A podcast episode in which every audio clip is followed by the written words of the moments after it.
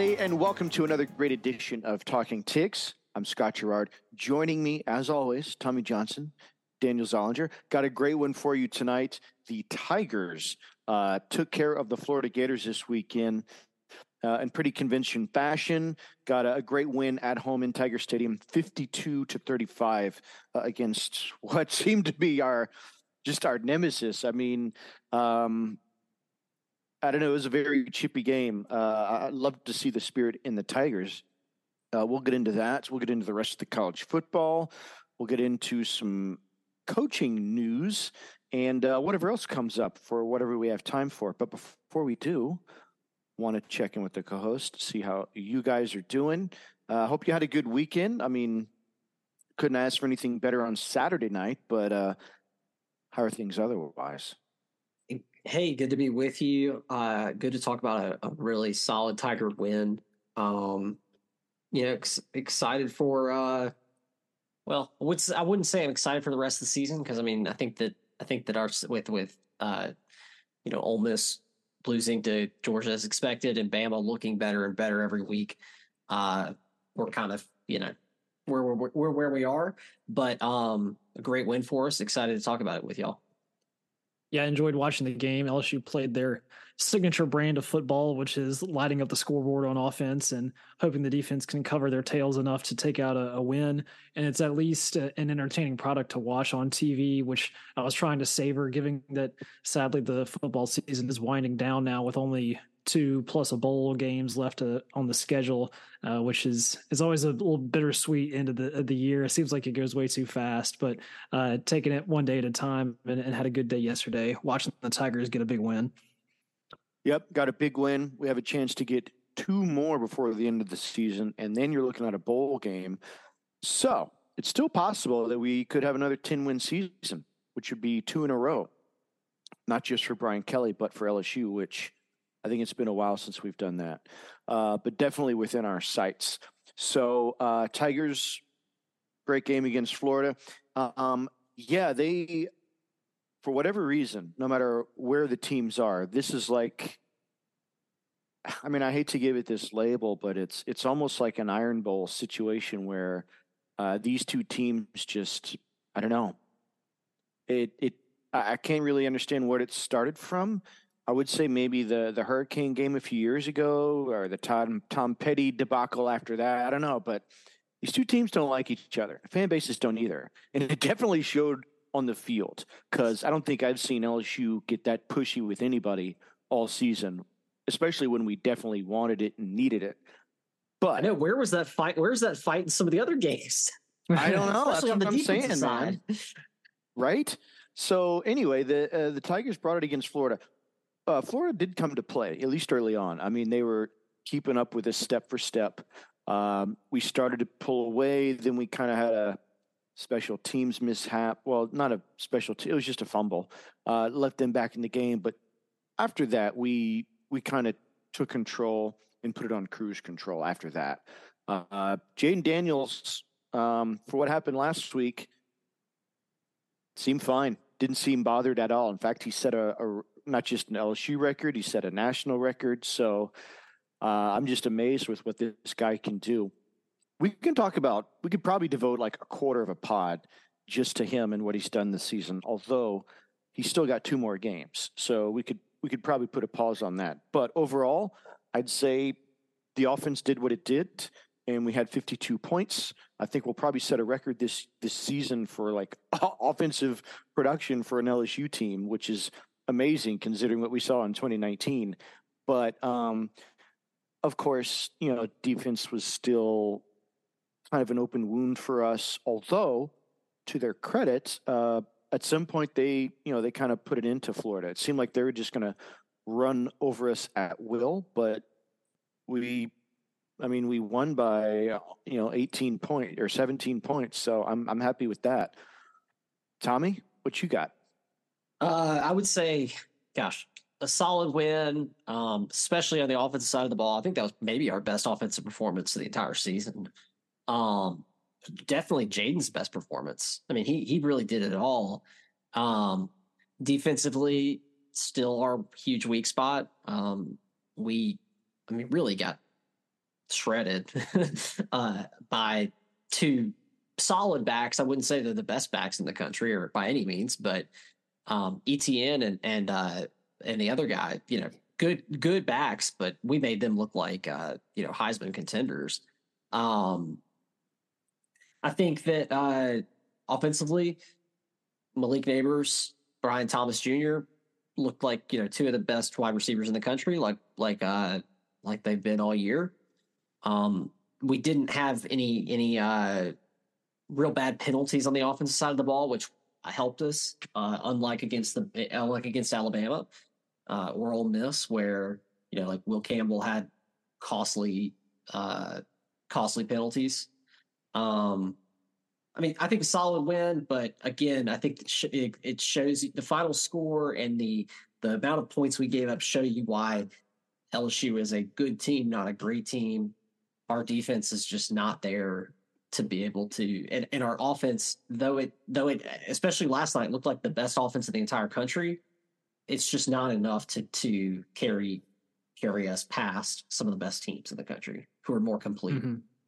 we spent a, a good portion of last week's podcast discussing the possibility of uh, Garrett Nussmeier being LSU's starting quarterback in this game. And obviously that didn't happen. Jayden Daniels cleared his concussion protocols and didn't miss a beat out there. He looked to have no signs of any injury against Alabama and was even more superhuman than he has been in, in the past. And we also talked about how the defense could be costing Jayden Daniels a Heisman Trophy as he really kind of reignited his campaign after a yeah. bit of a. I mean, it wasn't even much of a slowdown against Alabama, considering he had like four touchdowns and a but, concussion. it, right, it's not his fault. It's just that like you know, like he had he has no help from anybody on the mm-hmm. defensive side of the ball, and, and, and that's not his fault. Yeah. Uh, so they they brought it up on the, the broadcast multiple times. It was like Heisman winners with more than three losses or three or more losses in the last 20 years. And it was Tebow, RG3, and Lamar Jackson. So it's not unprecedented. Uh, it, it, will be hard for him to make a case against maybe Bo Nix, who had another good game with a, a, good Oregon team, or Michael Penix with the undefeated Washington Huskies. But he's really doing all he can to put LSU on his back.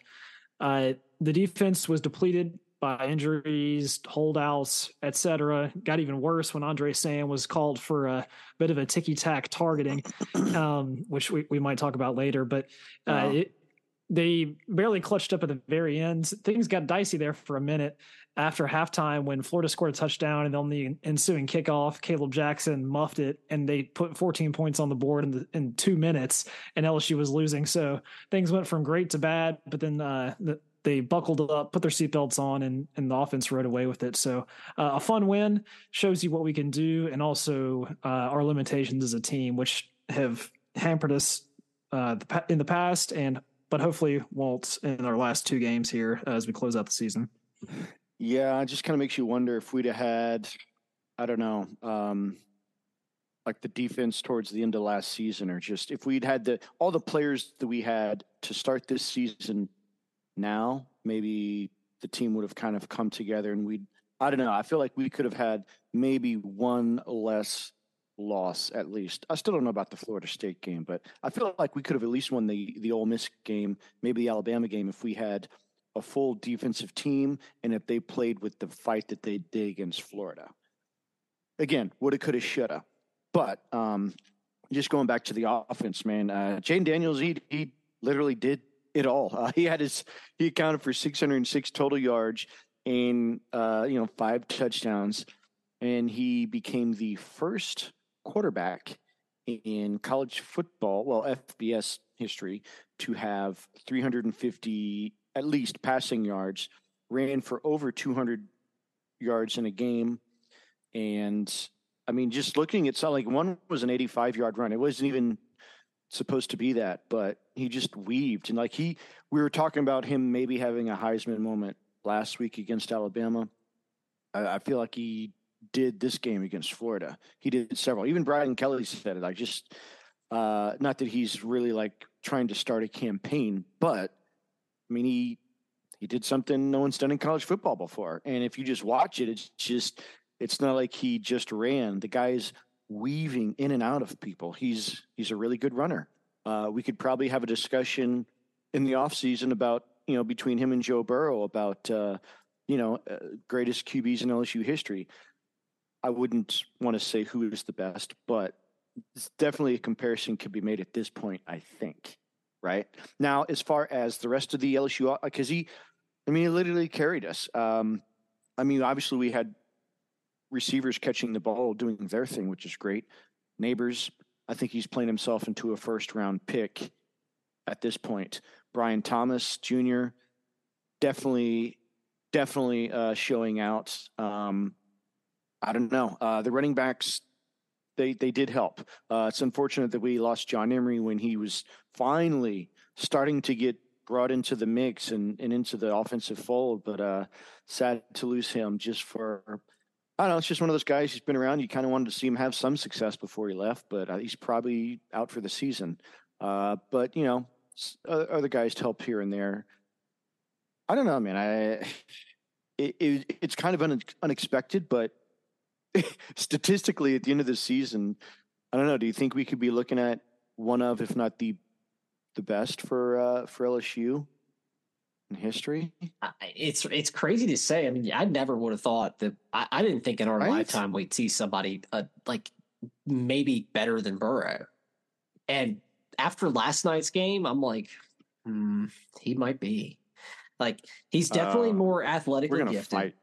He well, he is. He's definitely more athletic. He runs better.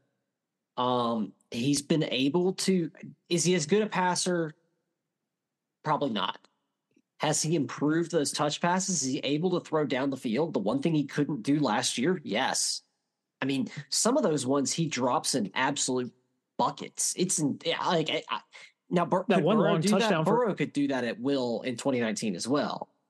Um, I was gonna say that one long touchdown for Brian Thomas at the end. He was streaking down the sideline, stuck out his hands, and the ball just fell into his hands. He didn't even turn his head. He knew the ball was going right there, and it just fell right in there. It scraped the clouds, man. That was it, teardrop it's crazy. So, I mean, I do. He's up there, uh, and, and, then you think about what he he's is is he doing? Is he doing less? I mean, is he doing more with less? I mean, Burrow's team, like that 2019 team, when you look when you look back at it, I mean, Clyde was a, was a top level running back um, in college football at that time. We don't have one of those for him right now. Obviously, he's got two of the best wide receivers. Are they as good as Ja'Marr and, and Justin Jefferson were? I don't mm, maybe, maybe not. Um, you know, I think that there is there is a case to be made that that he is doing more. Uh, I mean, okay, another offensive line. You know, the the off the LSU offensive line in 2019 were rated the best offensive line in the country at the end of the season. I don't think our offensive line is going to get that award this year. Joe Burrow had a true wide receiver three in Terrace Marshall. Terrace Marshall. And, and yep. then a better tight end in Thaddeus Moss than Mason Taylor, I would say.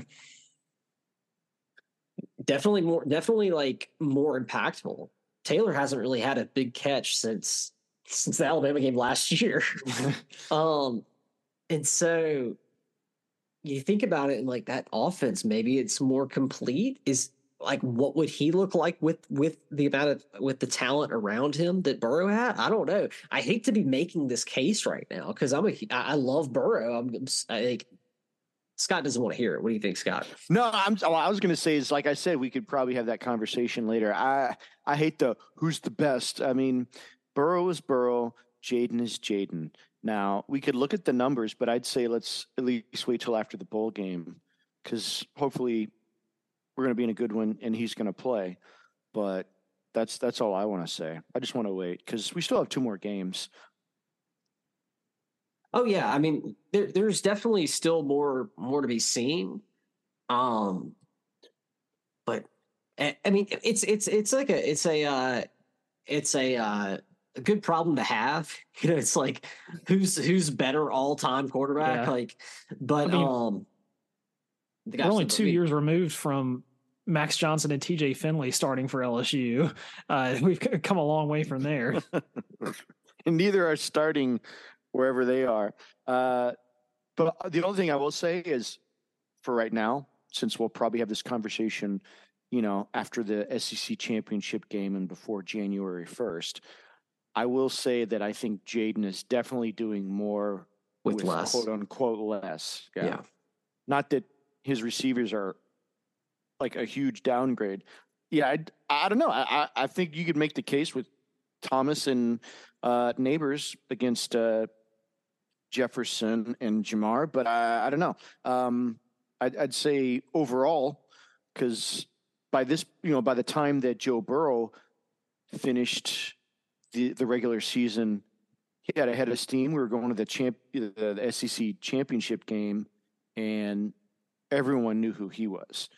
Jayden, it's like even all he's done so far, it's like they like they're still you, still see things in social media and there's all these oh who's going to win the Heisman? Jayden's not even in the conversation. It's ridiculous. But I think yeah, uh, they they mentioned at least three times, four times in the broadcast. One time when he was actually after a touchdown, he was doing a little Heisman pose on the yeah. sideline, which is perfect. Um, I think um, he's probably definitely earned a, a, trip to New York, and if he doesn't, somebody it's a crime. You know what to say. Yeah, someone exactly. needs to be arrested. Exactly. Yeah. Well, on the topic of why he might not be the Heisman, you, you got to look at the defense. Yep. And uh, is there any chance? I wanted to ask this because we're going to talk about fire coaches here in a minute, but is there any chance we think that Matt House is gone at the end of this year? Is uh, House going to be housed?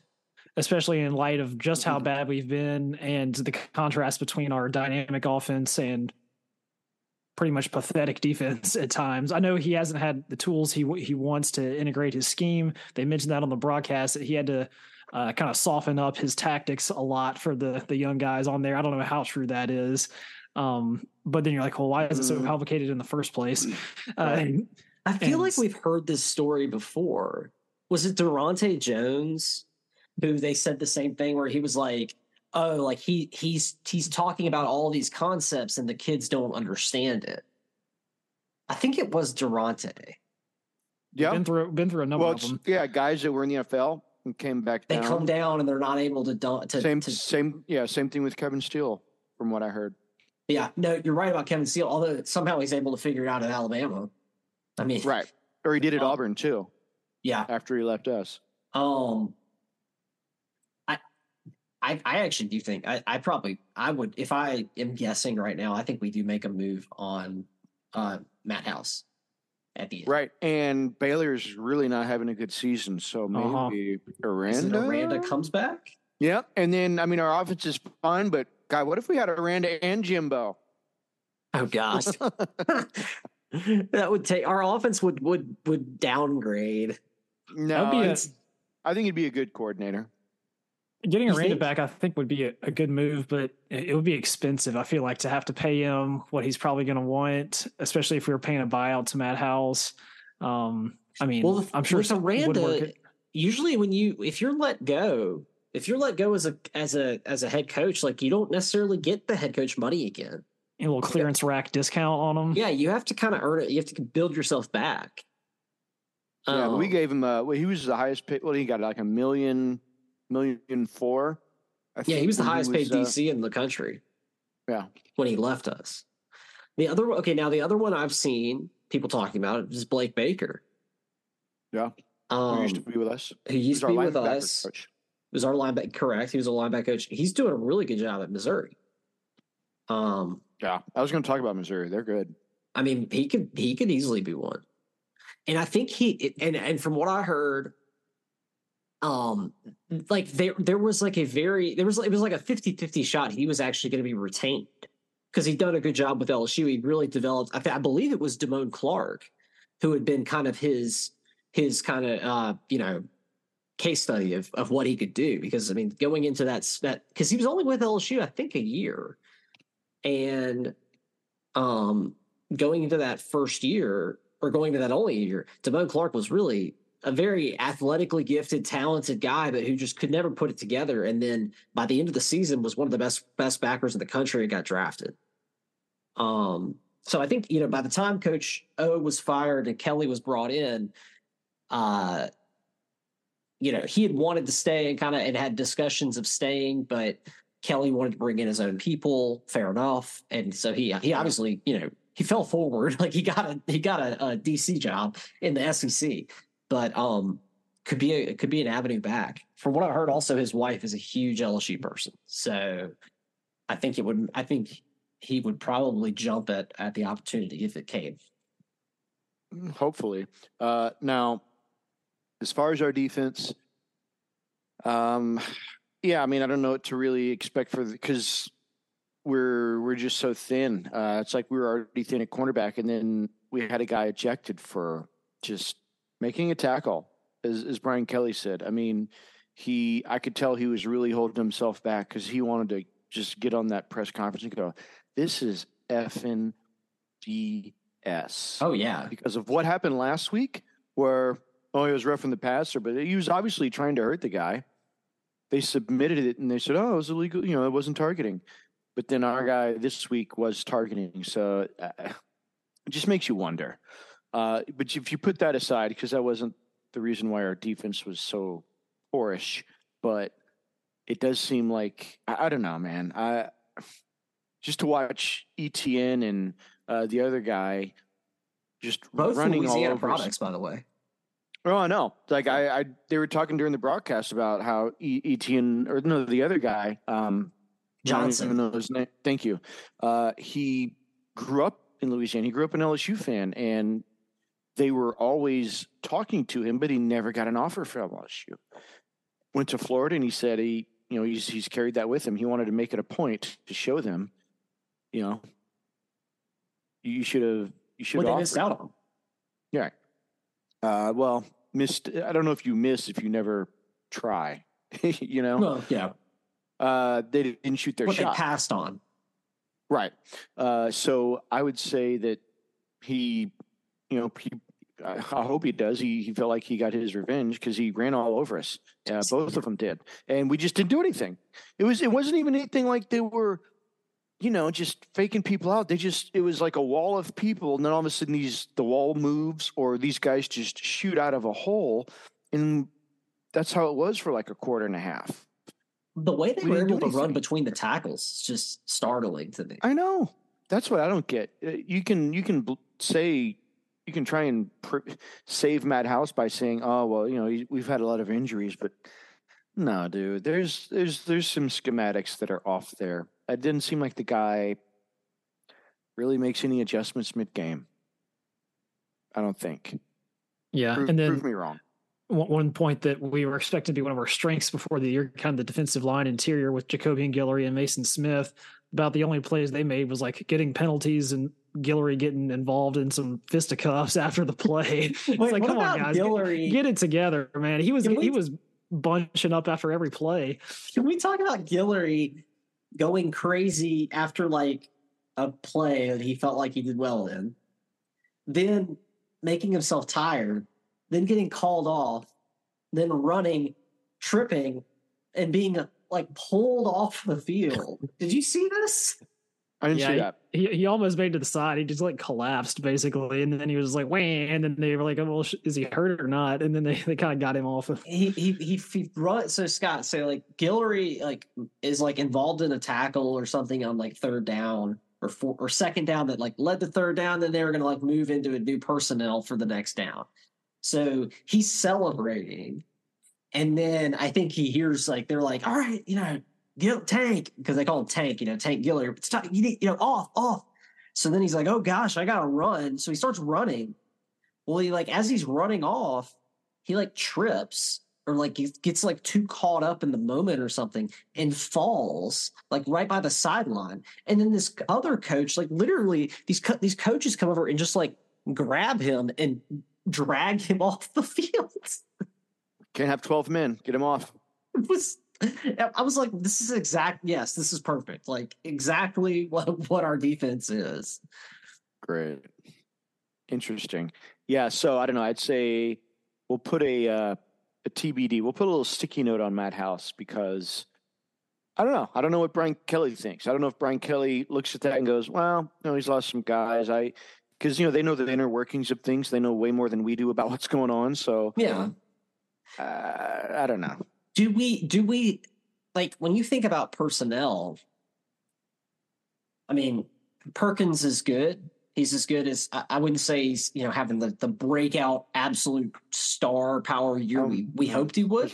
Yeah. No. Um, call it a sophomore slump, but whatever. He's still good in my opinion. Um, I think that Mason Smith has been a big disappointment. Our defensive backs are not very good. I think our linebackers in general are actually pretty good. Greg Penn's pretty good. Omar Speights is pretty good. Weeks is pretty good for. Uh, is actually very good for a fresh, a true freshman. Um, is there d- like, do we think if you give us if you give us a, a like a, a, a almost you know straight up upgrade on on all levels of personnel do we think that this this defense is better is it just we just don't have the guys or is it really a, a defensive scheme a defensive coaching issue um I, I tend to think it. I, I tend to think it's that we don't have the guys. I mean, we've talked about it on the defensive back perspective, but when you look at like the the the way the way that we were shoved around from the on the defensive line last night, and the way that they were able to to just shred us, like I said, between the tackles. I mean, we had no, we we were not able to maintain any gaps. Um, hmm and you think back to some of those LSU teams with Bennie Logan, with Arden Key, with Sam Montgomery, Barkevious Ming. I mean, just some of the some of the defensive ba- uh, defensive linemen that we used to have. They would have never allowed that, right? Yeah, I think it's probably 70% players, 30% coaching if I had to break it down. I mean, I don't put a ton of the blame on the guys who are like playing cornerback and right now because they this was not supposed to be their season and then now Oh, they're yeah, kind of yeah. forced into that. I But mean, we got positions like Toviano, who's a true freshman, and he actually had a decent game last night. but players like uh, Major Burns and Andre Sam and Sage Ryan, like these guys are in some places like highly recruited, in other places transfers. Like they're just not quite the the right fit or is quite as dynamic as we need them to be. And I mean, like like I mentioned with Mason Smith or Jacobian Guillory, like these were highly recruited guys, and then just never quite panned out the way they were supposed to be, which is unfortunate.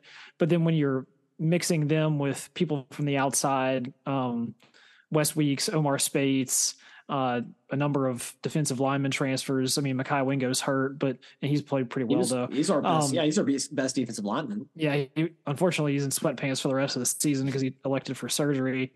But yeah, just a, a mixed bag of of unfortunate circumstance on the defensive end, and then Matt House just couldn't round him up. And the the fact that we haven't shown much improvement over the course of the year is a bit unsettling. I mean, in- Yes. in certain spots we've gotten better, but I mean, we're still giving up forty plus points almost every single game. And some spots, I just think kinda- we've gotten worse. I think our Yeah. defensive line play has gotten worse. hmm And I mean, I mean, college football as a whole has gotten more offensively focused, and so you're expected to give up a certain amount, um, but not 40 plus against kind of middling opponents.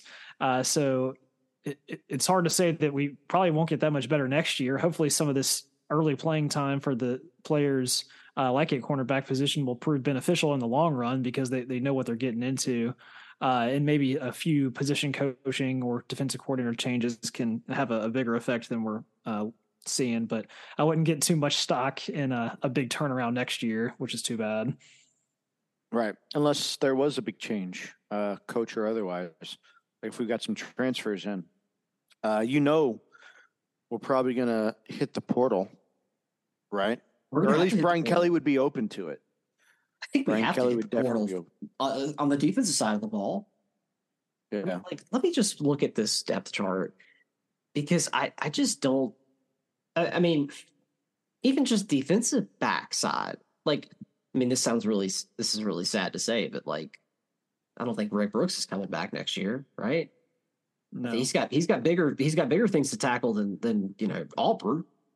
Um, Yeah. like I think we I think we need to pick up some experience on the defensive side of the ball. I, I hope Sure. I, I hope we can and, and then of course like we've talked about for the past you know couple couple of weeks like uh there's a half decent chance we pick somebody up as a uh in the qu- as a quarterback. Right. Well, I mean, I think it's a good uh, talking point for recruiters if you're trying to land some DBs, like, guess what? Everyone says they need you. We we actually do. Like, it's it's very possible you could come in here and start. Yeah, you just got to show up to camp. you know, and they can look at they they if you're if they follow college football like most of them do, they they can see that. Um, I don't know. Uh, as far as special teams, I think we did okay. Ramos did his kicks. We, we, I mean, we had that one costly fumble from Kaleb Jackson, but I mean, that's, uh, I think that could just be a one off thing. You could tell he was looking downfield before he actually caught the ball. But um, I will say this to our credit, like, we haven't really given up much special teams wise, right? Maybe some, some field goals, but like, uh, and maybe this is just the with college football in general. Like we we haven't run any back. No one's really run any back on us. You don't really see that much anymore, especially not on kickoffs, obviously. But I feel like special teams as a whole in college football, it's it's just it feels like a little watered now. down. Yeah. No, I, I think you're I think you're totally right. I'm so glad you brought that up because I was watching last night. I watched a ton of games on. I watched. Uh, I don't know if y'all call it this SMU game, SMU North Texas on Friday. Um, hmm. well, I mean, don't you didn't miss anything. It was a pretty bad game.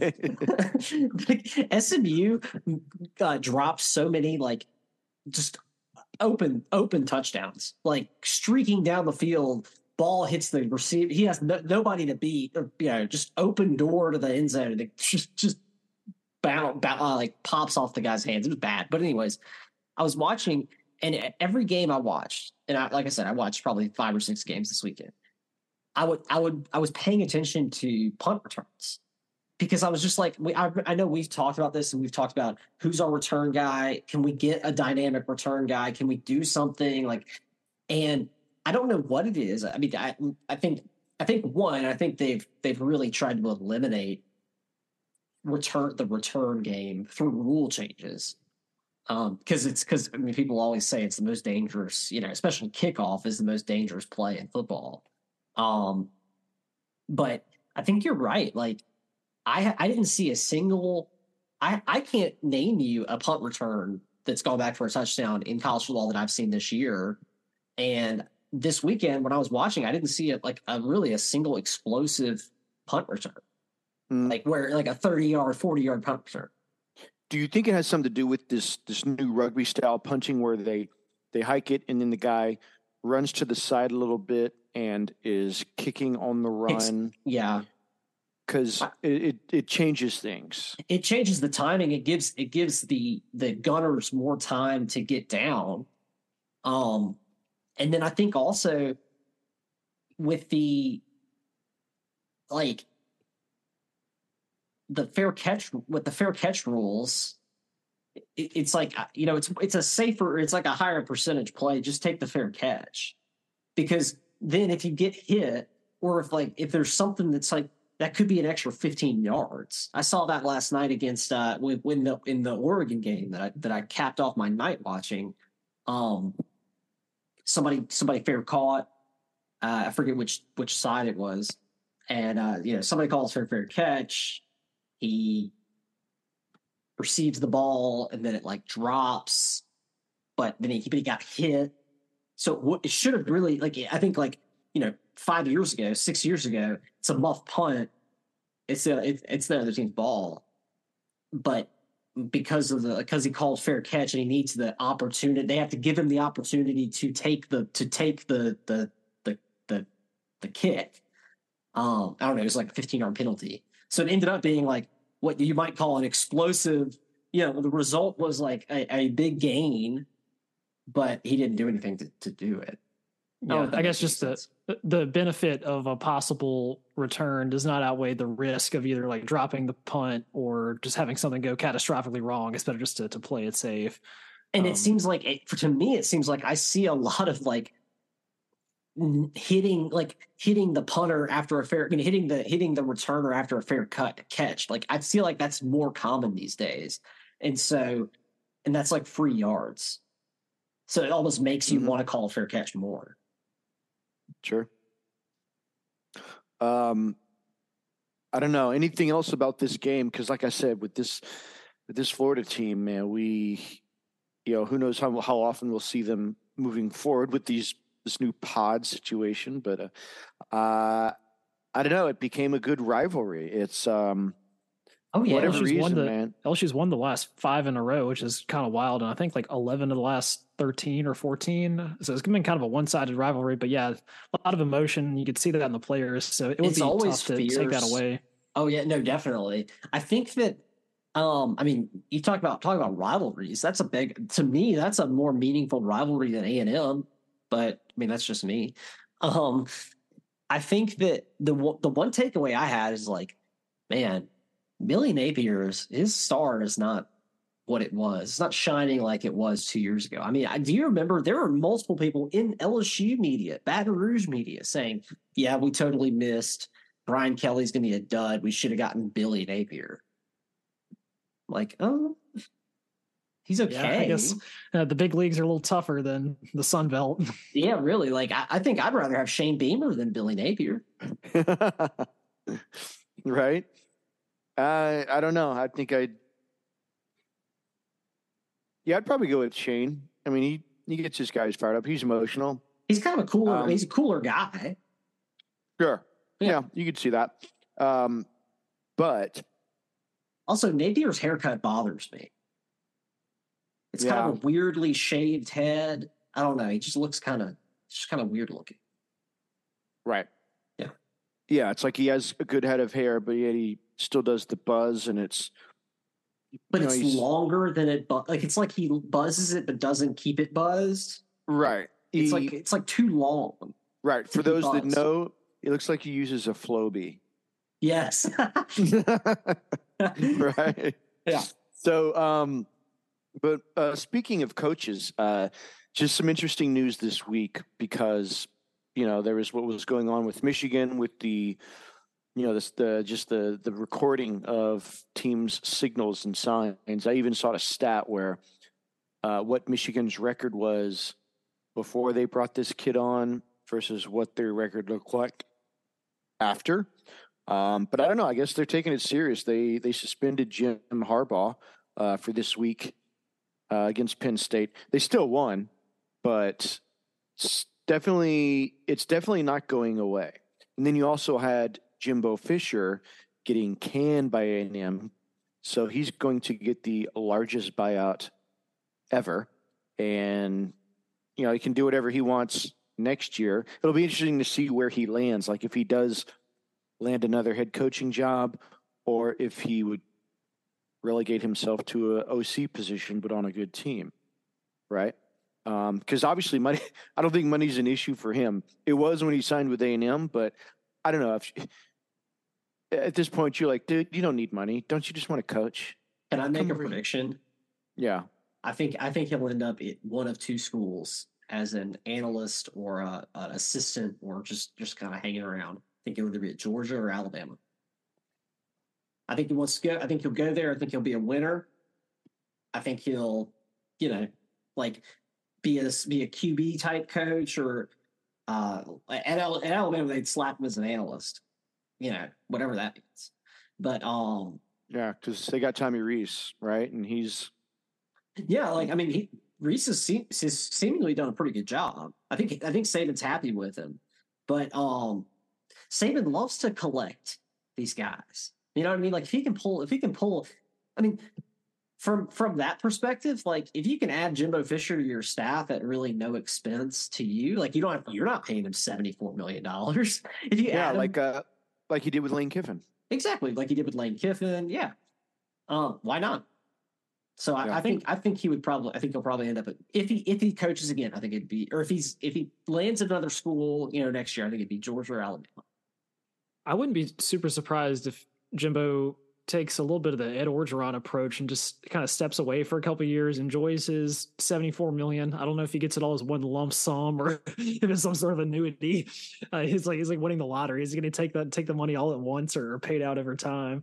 Um, but yeah, I wouldn't be uh, amazed if he just kind of lays low for a little bit, but I think he does have a bit more of the competitive drive and oh, and he's going to want to get back in the arena and put some more W's on the board at some point. So I think your perspective makes a little bit of sense, Tommy. I don't know if Jimbo would relegate himself down to like FCS level, like we've seen with some other uh, coaches, but maybe maybe he ventures away a little bit into like the Big Twelve or um, maybe the Big Ten and tries to put a little offense in there somewhere. Uh, but he's probably not too saddened with what's taking place here. He had some okay seasons, got some big recruiting classes, so it's not like his resume is completely empty. Uh, places will want him to to help out, at least on the recruiting trail. He's shown to do that. Um, it's amazing just, though when you look at and like I've seen people like put the graphics together. It's like Jimbo Fisher is Kevin Sumlin it's like the same coach. They have the same mm-hmm. record. They have the same like you know like the same uh playoff appearances, the same everything. And it's like they they fired Kevin Sumlin, who I actually thought was a was a good coach for them. I really liked him. I liked. I mean, he, he kind of was one of the spearheads of modern college football with with his approach to uh, Johnny Manziel. Um, I think that I mean they fired him for not no reason, but they got rid of him quick to bring Jimbo, who was going to be the savior of this program, and he basically did the same thing, which is kind yeah. of hilarious. And to, to call back to earlier in the podcast when we were talking about Jayden Daniels doing more with less than Joe Burrow, Jimbo Fisher has done less with more. I mean, he had basically about anybody in the whole country. Yeah, all the resources in the world. Um, with however he got them to campus, recruiting uh, multiple top five classes, uh, many of whom exited after only one or two seasons, and yeah, just a lot of lot of backing financially and uh, athletically, but just can never get it home. They almost sniffed the playoff during the COVID year in 2020, but they didn't quite make it. Yep. And it's hard to see A and M getting back to the well. I don't know if they ever were there, but getting up to the top top of college football anytime in the near future. But don't you think it's weird that they did it just this particular week out of all weeks? Because last year they were what? Yeah, that, that had, was weird to me. They had like what four wins um, this week, I mean, they're still six and four. They're already bowl eligible. They, they smacked Mississippi State. Yeah, fifty-one to ten. They did this after a fifty-one to ten win. He brought in a new QB, and this kid accounts for four TDs in his first start. And they're like, "That's it. We've had it. Jimbo's out of here." Like, hey, why this week? We we fired Ed Orgeron over after a big win against Florida, right? Oh, that was even weirder when they had like the press conference, like forced him to come and like back the team. yeah, and then he was he's like, "I'm still gonna be."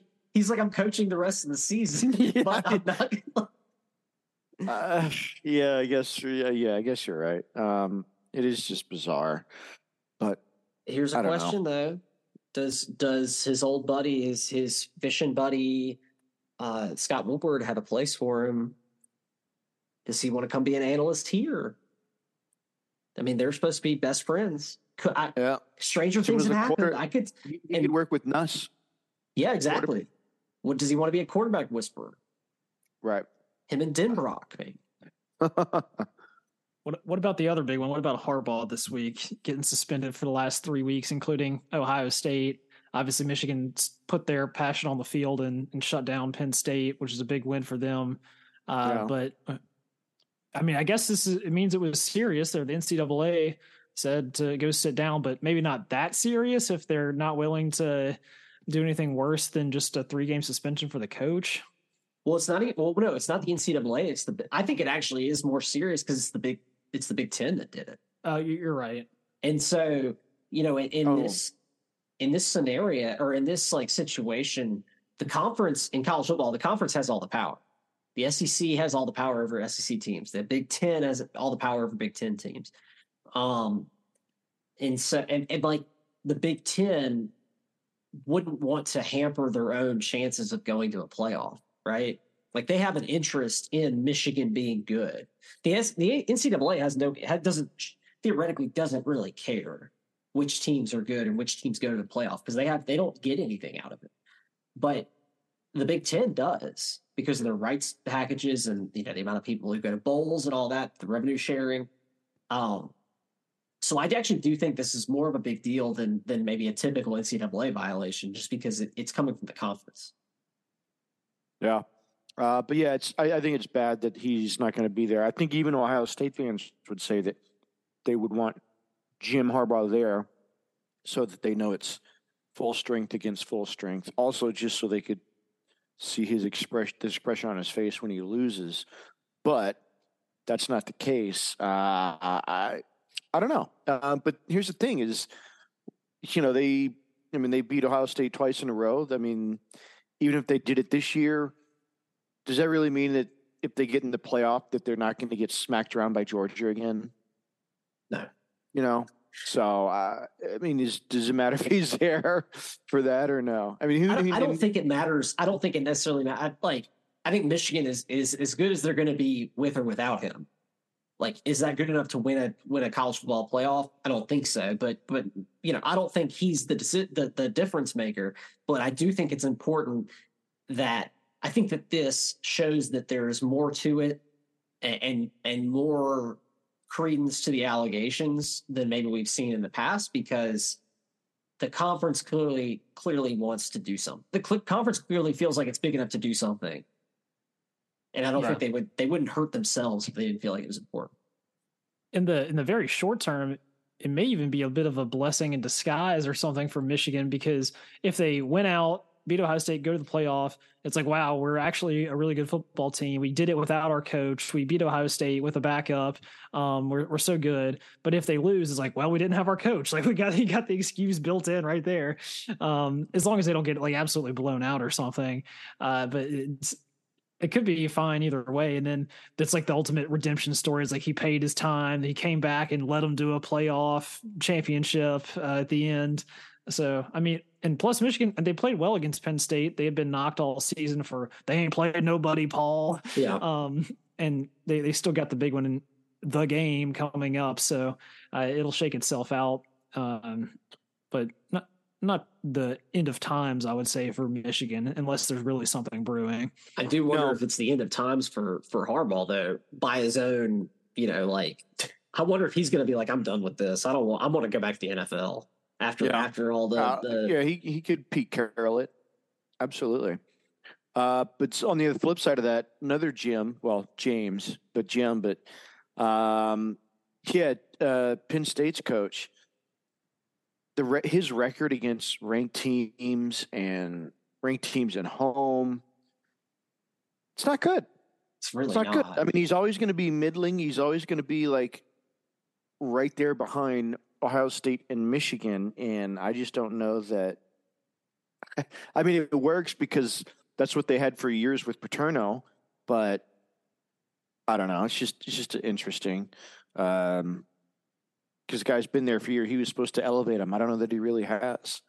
Yeah, like what Bill O'Brien kind of took took them after the after the uh, the scandal. Bill O'Brien took over Penn State and really made them relevant again and then made him was so made them so relevant that he was you know basically made the king of of the Houston Texans because he was like GM, president, and head coach all at the same time. Um, they bring in James Franklin, and who had actually been, you know, he was a winner at, at uh, Vanderbilt. Like he had, yeah, that's right. He was nine and three one year. Yeah, he won significant games there. Uh, I think that he just really hasn't been able. To, they, yeah, you're so right. They're just middling. That's everything about them is just middling. And you know they get some great quarterback who's going to take them. Like right now, it's Drew Allar, and then it's just like, nah, they're they're not going to. They can't. No. Uh, but it was another good week in uh, for football in general. Uh, upsets, a lot of near upsets. Uh, you know, Florida State Miami was a good game. Utah Washington was a game. I thought Utah was going to probably pull out an upset there. They didn't. Um, but then you also had, I mean, Tulane had a had a good scare from Tulsa. Um, yeah. Then you have people like Georgia where they just throttled Ole Miss and kind of said, "Guys, we're still the number one team." Uh, just you know, I know they put Ohio State first for the first rankings, and then they were losing at halftime to Rutgers, or they only had seven points. So I, I don't know. Um, then Arizona about to go into overtime against Colorado, kicks a last second field goal, wins that one. Uh, then you had Missouri throttle Tennessee and Bama. Yeah, looking T- like just like like the one of the best Bam- teams in the yeah. country, just ascending against Yeah. Kentucky. Um, TCU gave Texas a good scare, and I oh my goodness, uh, North Carolina and Duke went into overtime, one forty-seven to forty-five for for the Tar Heels. In Oregon, USC was, uh, I don't know. I mean, obviously Oregon's a better team. USC is not, and my goodness, uh, just I don't know, another good week overall. Yeah. I think. Oh, I agree. I enjoyed watching a lot of these games this past week. hmm Top teams still keep on chugging those undefeated five. Uh, Washington, Florida State, they just keep finding ways to win. And next week, Washington will get another pretty good test going at Oregon State. But other than that, not not a big slate this week. Um, I I guess that's indicated by College Game Day going to James Madison versus Appalachian State. Uh, although shout out to James Madison staying undefeated and who may not even be playing in the postseason due to the transition. Although I don't know if y'all saw that James Madison might get to play in a bowl after all due to technicality. Um, Wait, what Because- this? What's the issue with them not being able to play in a bowl?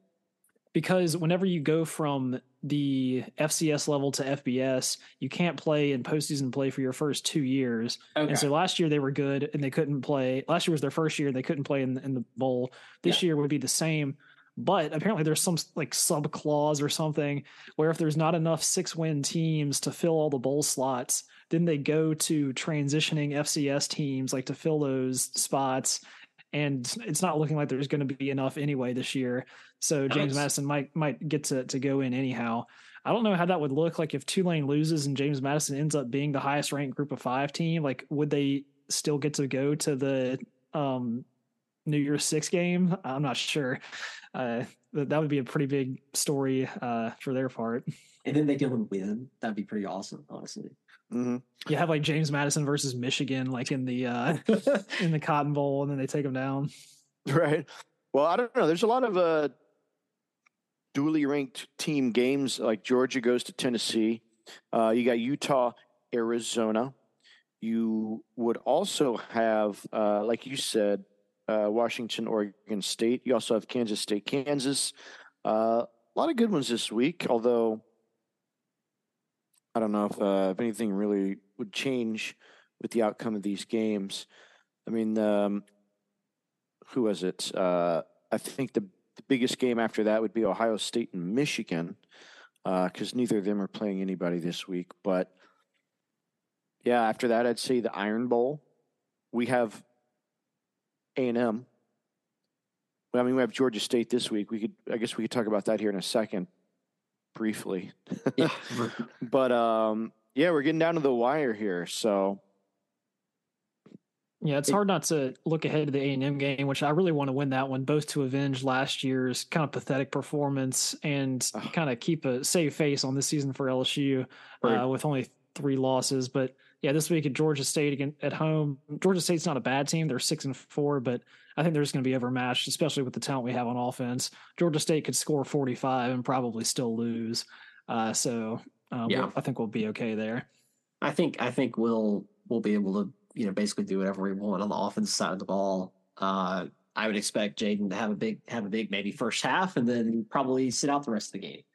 Um, exactly, get a heavy dose of Nuss, maybe even Rickie Collins in the second. Yeah, half. give Rickie Collins a few snaps. I, I like that. Um, Is it possible that uh, Brian Kelly keeps Jayden Daniels in there to almost try and stat pad to get his Heisman uh, hopes Mm, or train rolling? no, I think he'll have enough by halftime. That's what. Right. Yeah, I, I tend to think. I tend to think he'll have. You know, the only the only thing I would say is maybe if like he- he wants to get maybe you see him in the third quarter if he if he's like close to getting like 300 yards passing.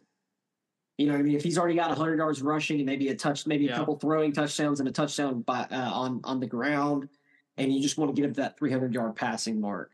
You know, you Yeah. get in there and you throw a few to Malik or something. But um, I think the main thing, like gosh, I want to see I want to see every single person we have on the defense side of the ball get snaps and like try to show me something.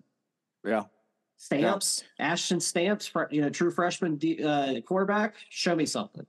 You Mhm. know, hey, uh, you know, Sage Ryan, Are you actually a quarter or are you going to play nickel? I don't care. Show me something. You Mhm. made your first pass deflection of your career last game. Okay, do it again. he was so excited too. Oh, I know he was. Um, but you based based off, just won the national championship. yeah. But just to go off of what you were saying, Tommy, I think yeah, let's let's see everybody. I think the only reason they would keep Jayden in it, or if there was some obscure stat that he was very close to, like if he just needed one drive and he became the leading whatever, either in LSU history or in the country for something, I could see Kelly doing that just because. I mean, he said in his press conference, "This is the best player in the country." How could you not have him as the Heisman frontrunner? It's it's really true. It's crazy because like I mean I I remember not realizing what we had with Joe until maybe maybe four or five weeks in, maybe after that Texas game. I didn't realize I I I mean like I know Jayden's I know Jayden's been good all year, but like up until honestly up until last night I was like, man, this guy is he's he really is the best in the country. Yeah. and, I- and especially because I got to watch him and Bo Nix and Penix like back to back to back, like all at the same time. I'm like, he's just better. He is. Yeah. Yeah. And uh, it's, I think it was something Daniel said earlier uh, with uh, Thomas catching this one touchdown where it kind of just dropped in his hands in the end zone. It's like it was so different than all because he can throw, you know, he can throw some darts, he can throw a long pass. That one was like a big rainbow arc that dropped over the defense. It looked different than everything. I mean, I, I think the guy really does have a he's found a touch Yes. in his passing Absolutely. and very just very confident decision making, which you know we were hoping we would see a jump from last year to this year, and we have. And the guy's showing out. No doubt. No, Uh, okay, we got any we got Anyway. score, score predictions to end it off. uh, for Georgia State, I mean, geez, uh, we just I don't know, uh, sixty-three to fourteen. Uh, I'm not too far away. Give me LSU 59, Georgia State 17. Yeah, I'll I'll say uh, LSU LSU 52, Georgia State 20, uh, 21. You're right. It is our defense. Uh, I LSU's favored by 30, 31, by the way. So, big What were there. we? What were we with Florida? Do you guys remember? It was Five. uh, 13. uh, 14 and a half, right? 14. Yeah. Okay. Which was close. Yeah, I took the over, which hit, which I was happy about. Did not touch the spread. Yeah. Um, and we've talked kind of talked about the other games, but yeah. Um, now as for other LSU, yeah, women's and men's basketball did not come out of the gates looking great, but at least the LSU women kind of corrected it. Uh, but men's basketball, I mean, it was you could say I was a buzzer beater, which but still, it's like you lost to Nicholls. You. Yeah. Yeah, and then the I- women are supposed to be the team of destiny, like go undefeated this year, and they lose in the first game by 14 to Colorado, who apparently is not bad, but still, like, uh, that's a bit of a disappointment after the national championship, and then bringing in more transfers and stuff. There's still plenty of season left, but uh, early signs from the the quarter are not good. So, Well, Yeah. uh, en- Uh, enjoy it's just- they just got to put it together. They just got To be find honest, we weren't we weren't dominant last year to start off in women's, right? Mm, no, I don't You think know, they like- started that way. We I mean it's not like we were the number one team in the nation going in and that we never lost we never lost hold of it and just, you know, crusaded all the way to the end. Um, and then the men's, I mean, they're just a mess. They're going to be a mess for a while. Get used to it. we might have to go through a co- another coach or two before we actually get it right. I mean, I- I was going to say LSU women started the season 27 and 0 last year. We only lost once, which was to South Carolina in the regular oh, really? season. Yeah, the only the only loss was that like game of the century, like against number one South Carolina, and then we lost in the SEC tournament. But yeah, we didn't lose until February 12th. Hmm, okay, well, never mind then. That my my take is invalid. Right. And we lost kind of badly to South Carolina, just from what I remember. And like you said, we lost in the SEC, but after that, they were fine. So That's all that matters. Like, what if, if LSU loses that that one game against Colorado? Then they go on in like another twenty eight game run. So, hope so. I I trust in Kim. Yeah, because I trust in Scott. Agree. Woodward, not myself, but yeah, you know, trust trust in Scott. I trust you, Scott. I trust you more than I trust Scott Woodward. Whoa! I don't know Woodward from Adam, but I know Scott. True, true. Uh, so I don't know. I think we kind of covered a lot. Is there anything we didn't cover that that kind of stood out this week in anything really? Mm, I'd say that's it. I don't know if we mentioned the Georgia State game, seven o'clock Central uh, Saturday night on ESPN two. So uh, tune in and let's finish the season strong. Yeah, we didn't really do any breakdowns of it because we don't really need to, honestly. Um, well, I guess we'll save it all for for A and M because that one should be a good one. Tiger Stadium, no Jimbo. I think A and M's can be. I mean, they're already bowl eligible. I don't know who they're playing this upcoming week, but you know they're going to bring it just because this is I don't know the the SEC and I don't know if it's them or what, but they're just they're forcing this rivalry. So we'll see. Um, it's going to be a good one. But yeah, we do have Georgia State first. So hopefully everyone stays healthy and we just take care of business and see where we land. But uh, other than that, I think that'll pretty much do it for us here on Talking Tigs. Hope you all enjoyed it. We enjoyed bringing it to you. Tune in next week. We will have the recap for the Georgia State, the rest of college football, and anything else. So until then, stay safe, stay tuned, and we will talk to you next time on Talking Tigs.